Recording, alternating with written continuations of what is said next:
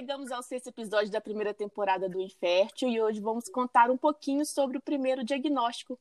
Oi, Ana! Oi, gente! Como vocês estão? O episódio de hoje é super, mega especial. Vamos falar sobre o primeiro diagnóstico, como a Andressa já disse. E eu tô prontíssima aqui pra desfilar toda a minha raiva em cima do meu. E hoje a gente tem uma convidada super, mega especial pra gente, especialmente porque faz parte do grupo que a gente se conheceu. E ela é, assim, referência quando o assunto é trombofilia. Nunca vi alguém para conhecer mais desse assunto do que essa mulher. Ela é maravilhosa, tem, é dona de um coração, assim, enorme. Tá sempre pronta a ajudar. E assim como eu, também tem alguns anjinhos no céu. Depois ela conta direitinho essa história. Mas foi a partir daí que a gente se aproximou bastante. E por isso o, espe- o programa de hoje é super mega especial para mim. É, a nossa convidada de hoje é um trenzinho, um poço de amor, de acolhimento, de carinho. Uma mulher forte, sensível, espiritualizada, e ela está sempre disponível. E ela comanda muitos grupos de apoio que eu não consigo nem, não consigo nem entender como é que ela dá conta de acolher tantas mulheres, de tantos grupos. E ela tem uma história de luta e de muita fé, que é realmente uma inspiração. E é um prazer te receber aqui, Tati. Seja muito bem-vinda. Obrigada, meninas. Depois de tudo isso que vocês falaram, é até difícil a gente falar aqui, na verdade, né? E eu também admiro muito vocês, porque todas essas qualidades vocês têm de sobra. E... assim, até vocês, as demais meninas do grupo, assim, foram um presente que essa jornada, que é um pouquinho difícil, trouxe pra gente, né? Com certeza as amizades que a gente construiu aqui vão ser pra sempre, né? Em breve eu espero que a gente esteja cada uma com seus filhos em casa e continuemos com essa amizade tão bonita, né? As pessoas, elas Sim. não acreditam, mas a gente cria um laço tão forte, né, Tati? Mesmo a gente Muito nunca forte. se vendo, a gente nunca, a gente nunca se encostando, a gente tem uma relação de tanto amor, de amizade, de tanto carinho, mas é porque a gente reúne forças todos os dias, a gente, a gente conversa todos os dias, que realmente sem vocês seria tudo muito mais difícil, tudo mais pesado. Eu também Ai, tenho só gratidão certeza. a todos vocês. Mas ah, vamos lá, Tati. Para. E eu também quero, quero mandar um beijo para todos os fãs do Infértil, né? Uhum. Que com certeza vocês estão atingindo ainda mais pessoas do que os grupos que a gente participa atingem, né? E que a gente possa levar um pouquinho de informação, um pouquinho da nossa história para essas pessoas também, né? E mostrar que mesmo a jornada sendo um pouquinho difícil, ela também pode ser encarada com leveza. É, essa é a intenção, é a gente tentar resgatar um pouquinho ali de humor, de reverência que tem no nosso dia a dia, apesar de ser tão doloroso. Existe sim situações assim corriqueiras que a gente, casal de tanto, tanto um homem quanto a mulher, vive. E é isso, vamos iniciar agora o nosso episódio, Tati. A gente gostaria que você nos contasse um pouquinho como foi a descoberta do seu primeiro diagnóstico, o primeiro mesmo, porque assim, se for considerar os primeiros diagnósticos, a gente ia se estender aqui por alguns anos, né? Chegando até semana passada. Com certeza. A gente nem sabe se eles terminaram, Não na verdade, sabe, né? Exatamente. É verdade.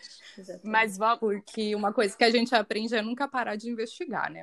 É. Mas assim, um dos meus primeiros diagnósticos que eu acho muito válido a gente comentar é a L U F, que é a Síndrome do Folículo Não Roto. Por quê? Eu tentei engravidar durante alguns anos, mas eu digo que eu não era uma tentante, eu era uma arriscante. A gente, uns vinte dias antes de casar, no nosso curso de noivos, é, nós decidimos que pararíamos o anticoncepcional. Você tem quantos Inclusive, anos de casada, Tati? Eu vou fazer sete anos em dezembro. Sete anos. Então, sete anos de tentativas também. Aham. Uhum. Sim. E aí... no curso de noivos, eles falaram muito da trombose relacionada ao anticoncepcional. Aí o meu marido falou assim, causa tudo isso mesmo? Eu falei, sim, causa. Só que eu nunca imaginava que eu tinha trombofilia. Sim. E aí ele falou, então não toma mais isso, a gente já vai casar mesmo. E aí eu parei, naquele dia eu parei de tomar o anticoncepcional, então a gente virou um casal arriscante, né? A gente não cuidava período fértil, nada disso. Tá. Somente três anos depois veio o primeiro positivo. É, como eu não era tentante, eu cheguei a pegar o meu beta com mais de oito mil, Uau! na verdade, né? Foi, assim, uma surpresa aquele valor. Já fui fazer ultrassom no outro dia, já vi saco gestacional, vesícula vitelínica, tudo certinho. Só que com dez semanas, esse bebezinho parou de desenvolver. É, na época eu não sabia muita coisa, então eu acabei passando por uma curetagem um dia depois de saber que o bebezinho não estava mais se desenvolvendo. Aí eu falei assim, bom, eu não posso mais perder três anos da minha vida, né? Esperando acontecer novamente. Eu vou ter que ir atrás de resolver isso e ver o que, que está acontecendo. Foi aí que virou a chavinha para você. Eu preciso de, uhum, de, de tomar as rédeas, de ter o controle da situação. Com certeza. Sim. Aí eu fui parar em um médico que eu julgava ser, ser um bom médico, e ele me passou um indutor de ovulação. E ainda falou assim, você não vai fazer ultrassom, porque o ultrassom só vai te deixar mais tensa. Uhum. Só que eu já vinha, já uh, dois meses antes, eu já estava tentando sozinha. E aí eu comecei a estudar e eu descobri o sintotermal e descobri também os testes de ovulação. E o sintotermal sempre marcava ovulação bonitinho, é, tinha a queda da temperatura, depois a subida, o gráfico ficava bifásico, era perfeito. E os testes também, aquelas carinhas felizes sorriam para mim. Somente um dia. Bonitinho esses smiles, mas, né? Esses boni... smiles são lindos. Aí eu tava, para mim, eu tava ovulando, tava tudo certinho, né? Então, depois que esse médico passou o indutor de ovulação, no segundo ciclo eu falei pro meu marido, não, vamos fazer ultrassom, a gente precisa agilizar isso, não vamos ficar tomando esse remédio pro resto da vida, né? E esperar para ver o que que tá acontecendo. Claro. O ultrassom vai ajudar a gente. Aí a gente acompanhou o ciclo todo bonitinho, assim, o óvulo crescendo, perfeito. O endométrio chegava a ficar bonitinho. O médico sempre falava, ó, acho que na próxima já vai ter rompido. Acho que na próxima já vai ter rompido. E a gente chegava no próximo e o folículo cada vez maior. Aí quando já estava no final do ciclo, o médico falou, olha, não vai mais romper. Ele só vai romper quando a menstruação vier. Vai atrasar a menstruação, porque quando o folículo não rompe, a menstruação não vem. Só que pra mim, não tinha nada disso. Ela sempre... A menstruação, ela vinha do mesmo jeito, mesmo que o folículo não rompesse. Caramba! E aí eu acompanhei dois ciclos assim. Nossa. Que eu chegava no trigésimo dia do ciclo, naquela época o meu ciclo tinha até trinta e três dias, com o folículo intacto, normalmente já estava com trinta, trinta e três milímetros no final do ciclo. Você jamais e... ia descobrir isso se não tivesse feito esse exame, né? Se não tivesse jamais. Aí no se... Jamais descobriria. No segundo ciclo, o médico falou assim, olha, eu acho que você precisa trocar de médico, porque o médico que você tá agora, no momento, ele não sabe agir nesse tipo de situação. Porque o teu caso é muito simples de, respon- de resolver. Aí ele me encaminhou para um especialista em reprodução humana. Ele falou, é uma injeçãozinha que você vai tomar no dia certo. E esse folículo vai romper e você pode engravidar. Aí eu fui. E quando eu cheguei lá, ele falou assim, ah, já tá prontinho, nós vamos tomar a injeção hoje. E você vai namorar tal dia, tal dia, tal dia. E pronto. Fiquei decepcionada e não tinha acreditado nisso, sabe? Eu achei que não ia dar certo e eu achei que eu tinha caído na mão de um charlatão, realmente. Aí depois até a gente foi acertar com o financeiro. Ela ainda brincou com o meu marido, falou assim que a maioria dos maridos falam que nunca pagam tão caro pra namorar com a própria esposa em casa ainda. E aí a gente veio pra casa e nós... Nós seguimos o cronograma, né? Aí no dia do beta, assim, eu fui sem esperanças nenhuma e fizemos o beta e deu positivo. Aí dois dias depois, na verdade três dias depois, porque foi numa sexta-feira e aqui os laboratórios não abrem na, no domingo, então eu tive que repetir na segunda-feira, eu fiz o novo beta, só que ele não tinha evoluído, ele tinha aumentado dois pontinhos. Hum. Tipo, o beta tava cento e onze e ele aumentou pra cento e treze. Nossa! Aí aquilo já me decepcionou um pouquinho, né? Mas o médico falou assim, não, vamos fazer outro na quarta. Aí quando eu fiz na quarta, ele mais que dobrou. Nossa. Eu falei, ah, eu deu tudo certo, né? E eu vinha tratando a trombofilia, vinha fa- fazendo uma série de coisas para ajudar a preservar essa gestação. Só que quando faltava um dia para seis semanas, eu tive um sangramento muito forte e a gestação parou de evoluir.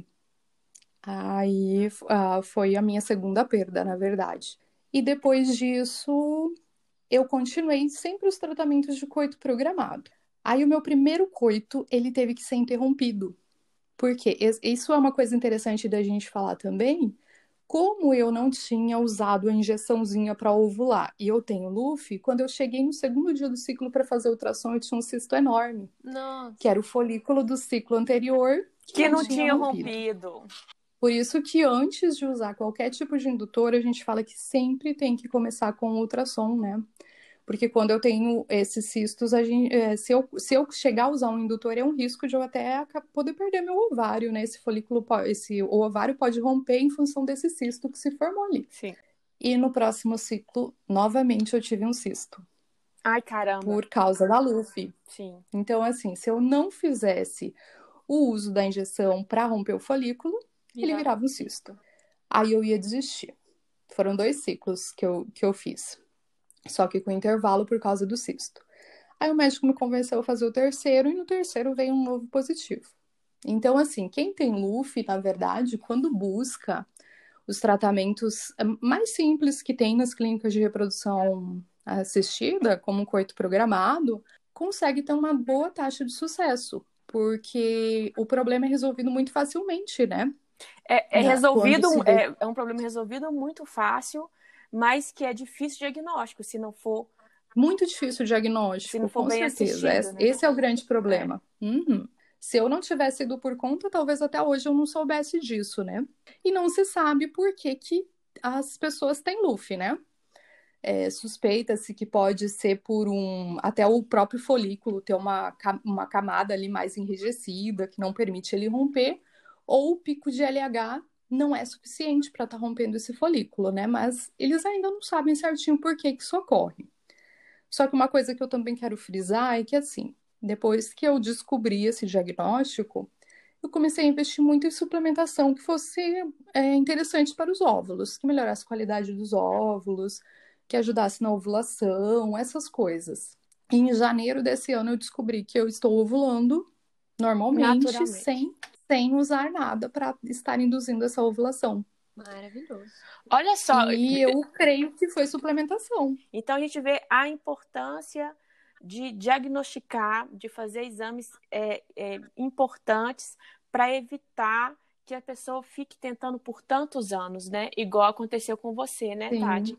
Mas graças a Deus você conseguiu reverter e as coisas aí estão estão acontecendo. E assim, é muito bom, na verdade, que todo mundo é, leve o marido junto, né? A gente acaba vivenciando até momentos engraçados que as meninas é, sempre compartilham aqui. Eu lembro quando o médico compartilhou com a gente o meu diagnóstico, né? E aí o meu marido ficou todo frustrado, porque ele esperava que eu fosse ovular.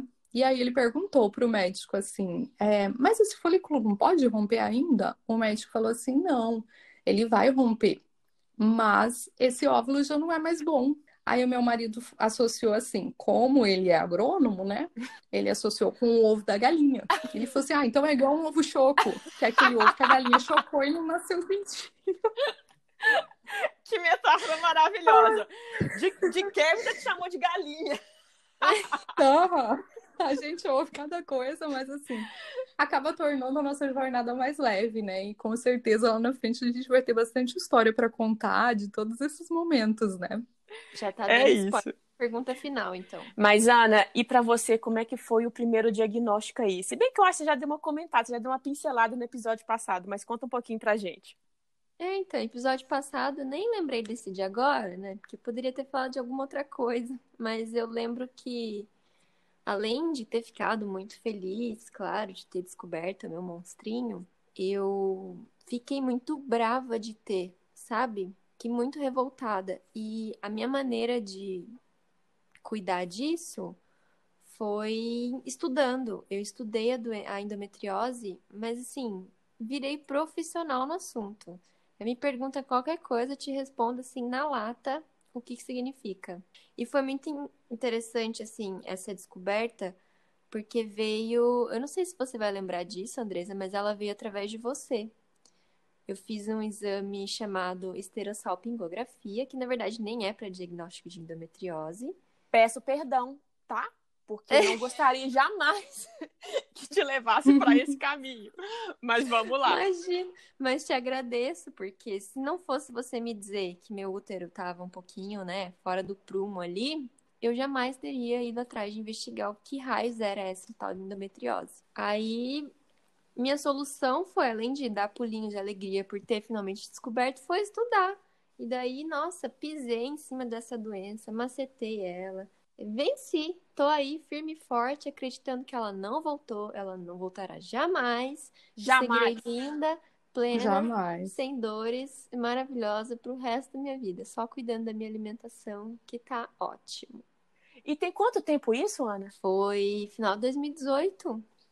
Final de dois mil e dezoito. dois mil e vinte tá voando, tá quase dois anos já. Uau, é. Barbaridade. Barbaridade. Mas, mas e você, Andressa? Conta aí. Foi, foi endometriose também, teu diagnóstico? Não, não foi endometriose. E, e aconteceu uma coisa assim bem interessante, porque o meu primeiro diagnóstico, posteriormente, eu fui descobrir que era um sintoma do que eu ia vir a descobrir que era endometriose. Então, meu primeiro diagnóstico acabou sendo através de uma observação minha, que foi insuficiência lútea. O que é isso? Insuficiência lútea é a fase lútea curta. O que, que é fase lútea? É a quantidade de dias contadas no dia após a ovulação até o último dia antes de iniciar a menstruação. Como é que eu sei contar isso? Sabendo quando você ovula. E aí, como você consegue ter indício do dia que você ovulou? Ou fazendo ultrassons seriados, como a Tati é, relatou, que fazia todo mês, aí tem que fazer dia sim, dia não, para acompanhar aquele folículo, para ver quando ele vai romper, aí você consegue ver exatamente o dia que você ovulou, ou fazendo o método sintotermal de medição de temperatura basal e reconhecendo seu muco cervical, que ajuda muito, são grandes aliados, que ele já comentou um pouco sobre isso aqui no episódio de hoje, episódios passados, acho que sobre a primeira consulta, foi quando a gente mais comentou sobre isso, foi o quarto ou o terceiro episódio, não sei. Assiste os dois aí, vê para mim qual é, depois você me conta qual é. Então, aí, quando eu parei de tomar meu anticoncepcional, é, que eu deixei meu corpo voltar a trabalhar naturalmente um pouquinho, faça você isso também e veja os sinais que ele vai te dar. E uma coisa importante para dizer, um alerta, porque meu ciclo era de vinte e nove dias, ou seja, não tinha um ciclo curto, porque a gente poder, faria sentido, já que se a segunda fase lútea é mais, a segunda fase, que é a fase lútea, é mais curta, faria mais sentido se meu ciclo fosse curto, né? Mas não, olha a pegadinha. Se, se, se o seu padrão é ovular mais tarde, como era o meu na época, isso inclusive pode ir mudando ao longo do tempo, por isso que é importante ir acompanhando, você terá uma fase folicular, que é a primeira fase do ciclo, mais longa. E jamais você vai conseguir descobrir que a sua fase lútea é curta, apenas pelos dias totais de duração do seu ciclo. Deu para entender? E como é que é o tratamento disso? Aí a gente começa a repor um hormônio chamado progesterona, nessa segunda fase do ciclo, para tentar estender um pouco mais essa fase lútea. E vocês lembram, e mesmo tendo progesterona em níveis perfeitos, vocês lembram que eu falei em episódios antigos aí, que eu ficava fazendo ciclos repetidos, repetidos de exames hormonais, igual uma rodinha de hamster ali, ó, rodando, sem parar um minuto, tava tudo lindo, tava tudo maravilhoso. Mas respira. É isso, porque... Uf. Posteriormente, a gente, a gente descobre que, que, que não era a falta de progesterona, era a predominância de um outro hormônio que dava esse desequilíbrio, ou seja, era apenas um sintoma de algo que eu iria descobrir depois, mas depois a gente fala mais sobre isso em outros episódios. Mas voltando à progesterona. Ela tem uma melhor absorção através de uns melequentos óvulos vaginais. Vocês conhecem? Vocês conhecem? Melequentos. Muito bem. Melequentos. Chato. E aí foi o início da era do fim das minhas calcinhas. Porque nossa, o negócio... Esse treco mancha.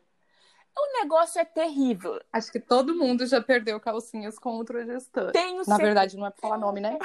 O negócio é o seguinte, você tem que enfiar lá no fundo, nas profundezas ali do seu canal, que é terrível pra mim, assim, eu não gosto. Tem gente que gosta desse autoconhecimento, acho, eu acho até lindo, super apoio e tal, mas me dá muita aflição, acho que ultrapassa um, um, um limite, avança um território que não é pertencente ao dedo, sabe? É, não gosto, inclusive não gosto de dedo nenhum, muito menos unha, não é lugar para unha. Mas eu não sei o que acontece, que esses óvulos, eles não se contentam com a escuridão dessas profundezas, eles, eles vão seguindo sair. A luz do fim do túnel ali para sair e acaba chegando na calcinha. Aí vocês vão falar, ah, Andressa, mas existe um negócio que chama absorvente diário, absorvente íntimo, blá, blá, blá. Não gosto também, acho caro para ficar usando todo dia, perde ali aquela... aquela ventilaçãozinha gostosa, aquela, né? E nem é recomendado também, né? Principalmente quando a gente tá tentando, porque numa gravidez a gente fica mais propícia a ter candidíase, a ter infecção urinária, né? Exatamente. E o absorvente diário todo dia também não é legal em função disso, né? Precisa ventilar. E aí eu até quero agradecer a sensibilidade do meu marido, que... que percebeu que a situação não estava legal, as calcinhas não estavam numa situação muito bacana, não estava muito interessante, que teve um dia que ele apareceu com uma, um, uma embalagem, um, um pacote do Mercado Livre com quarenta calcinhas. Meu Deus! Nossa. quarenta! E ele me conhece muito bem, porque eram só calcinhas brancas e pretas. Então, assim, ele jogou na mesa aquele mundaréu de calcinha. Mas, assim, eu, eu, eu gostaria de agradecer a sensibilidade do meu marido, que trouxe quarenta calcinhas, porque quem, o, quem usa progesterona sabe que é... as calcinhas são descartáveis praticamente. Inclusive, ai, dessas quarenta, tem poucas sobreviventes. Amor, já, já coloca aí na, no Mercado Livre para uma nova remessa. E passa o link para as amigas também. Não, eu vou mandar os links pro marido das amigas, porque já chega na surpresa. A gente, a gente gosta assim. Bom, chega, né? Vamos para a pergunta para nossa convidada? Vamos, Tati. Você já falou um pouquinho aí, mas... acrescente mais sobre o que você faz ou faria para deixar a sua jornada de tentante mais leve e descontraída. Bom, eu acho que o fator principal que deixa a minha jornada mais leve é a participação do meu marido, né, em tudo isso. E o conhecimento também deixa mais leve, né? Porque a gente começa a encarar os nossos monstros, assim, de uma maneira mais leve. A gente consegue ver como que a gente vai matar cada um deles, é, né? Exatamente. E chegou uma fase... Do, da nossa jornada, que meu marido também começou a estudar. Então, hoje eu consigo conversar com ele sobre o assunto, a gente vai em médicos, a gente sai de lá e fala, ah, esse é bom, esse não é, a gente consegue tirar nossas conclusões pelo conhecimento que a gente tem e por ele estar sempre junto comigo, né? E isso torna muito mais leve. Eu acho que se eu tivesse que carregar todo esse fardo nas costas sozinha, com certeza seria muito mais pesado. Então, eu, um conselho que eu dou para todo mundo... que tá nas tentativas, que tá um pouquinho difícil, coloca o marido de vocês junto. Carreguem esse fardo juntos, que com certeza tudo vai ficar bem mais leve. Já é um teste até para quando vier o bebê, né? Porque... Sim, eu, porque a, a expectativa é que eles entrem junto, né? Ele não participa nas tentativas, que dirá quando o bebê nascer.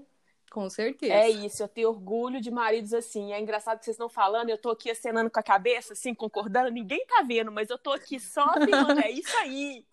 Eu tô assim também o tempo inteiro, vocês falando e eu aqui afirmando com a cabeça. Exatamente, mas é a importância do papel do marido, porque é um companheiro. Ele não tá ali como um... como um, um doador de num... esperma. Exatamente, é. ele, ele tem que caminhar do seu lado, de mão dada, é vocês dois juntos, não é só a mulher aguentando o rojão. Até porque pra gente ser tentantes, né, ou pra gente vencer a infertilidade, quem tem problemas de fertilidade, a gente precisa ser um casal, porque o problema normalmente é dos dois, nunca é de um só, né? Tem exames que o marido precisa fazer também. E eu acho muito mais difícil você convencer um marido a fazer um exame quando ele não tem conhecimento, quando ele não foi no médico, não ouviu do médico o porquê que ele precisa fazer aquele exame, né? Então é muito mais fácil porque o médico já faz isso. Ele já sai de lá com o pedido do exame, já sabe como que tem que fazer, onde que tem que fazer, quando que tem que fazer... É tudo muito mais fácil, né? Não, e não tem nada mais chato de você sair de uma consulta e ter que lembrar as coisas para você poder repassar pro seu marido. Não, já leva o marido, ele já escuta a consulta, você já volta no carro discutindo a situação. Fica tudo tão mais fácil. E quem tem L U F, o marido precisa estar muito mais junto, porque normalmente a solução do problema é o coito programado, né? Isso. E o médico vai falar assim, ó, oh, vocês vão ter que namorar tal dia de manhã, tal dia de noite, aí pula um dia, namora no outro dia de manhã, no outro dia à noite. E então a participação do marido é fundamental é para quem tem esse tipo de problema. É com, é com hora, hora marcada. marcada. O celular despertando, então esteja pronto. E eu acho que ao mesmo tempo, assim, que é difícil para eles acompanharem, isso também fortalece eles, né? É um momento que eu acho que foi muito difícil para o meu marido me acompanhar, foi no parto da minha última gestação, né? Do Matheus, que eu acabei nem finalizando a história, que ele nasceu com vinte e quatro semanas e cinco dias, e o meu marido assistiu um parto normal. E, assim, com certeza, mesmo a gente tendo tido o Matheus somente três dias ao nosso lado, esse foi um momento que nos fortaleceu muito, tanto a mim quanto a ele. Principalmente, tanto como pessoas quanto, quanto casal. Imagino, o Matheus foi seu caçulinha, ele é luz para sua família, e eu tenho certeza que ele te abençoa, e seus três anjinhos te abençoam por onde você andar. Já é nessa emoção toda aqui, enxugando lágrimas, que vou terminando então esse episódio. Lembrando a todo mundo de seguir a gente lá no arroba in.fértil no Instagram. E já me surgiu uma ideia aqui, não sei se a Andressa vai gostar disso, mas já deixa nos comentários lá se vocês gostariam de ver a gente em vídeo também. De repente, ah, eu convenço ela a gente gravar, sabe, essas sessões, vamos ver. Comenta lá, hum... se tiver um grande número de comentários. Já vou lá comentar, eu acho. Se eles pedirem, a gente começa a pensar. E pedimos, por favorzinho, para vocês compartilharem com a gente alguma história engraçada que tenham vivido nesse processo de tentativas, nos enviando um e-mail para o in ponto fert arroba yahoo ponto com ou no direct do Instagram, e será um prazer termos você aqui como nossa convidada ou convidado. E Combinado. É isso. No próximo episódio, a gente vai falar sobre o primeiro teste de gravidez, aquele primeiro palitinho no xixi. Então, se você já tiver alguma história, conta pra gente. E a gente quer agradecer muito a presença da Tati, porque ela é uma amiga querida, que a gente tem uma enorme admiração, tem um enorme carinho e gratidão por tudo que ela faz por todas nós. E a gente ficou muito feliz com você aqui, Tati. Muito obrigada. Obrigada, meninas. Foi maravilhoso esse momento com vocês. A sensação que a gente tem é que a gente tá aqui as três juntinhas, né? Na verdade. Então, foi muito bom. Espero que a gente consiga agregar algumas coisas, né, para quem estiver ouvindo. E obrigada por, pela oportunidade. Ah, eu que agradeço. Foi muito bom falar com você aqui. E saiba, você deve imaginar, mas eu tô sempre torcendo muito, muito, muito por você. E agradeço por todo o carinho que você tem comigo também, tá? Obrigada. Eu também torço muito por vocês. Um beijo, Tati. Um beijo, Ana. Beijo. Um beijo. E até a próxima. Até mais. Vou... Até que é mais tranquilo do que eu imaginava. É um bate-papo, parece que a gente tá ali numa ligação, né? A gente acaba uhum. distraindo. De início a gente vai suando, depois a gente vai, a gente vai relaxando. Porque vamos, vamos engravidar agora e não tem desculpa. E é isso aí, isso você corta. Ana, que não precisa de falar, porque eu me empolguei. É isso, é um eu tenho teste, orgulho. É de... hum, pode, pode desculpa, pode falar. Não, pode falar. Mas hoje a gente tem uma convidada aqui super mega especial, dona dos grupos de... Ai, gente do céu!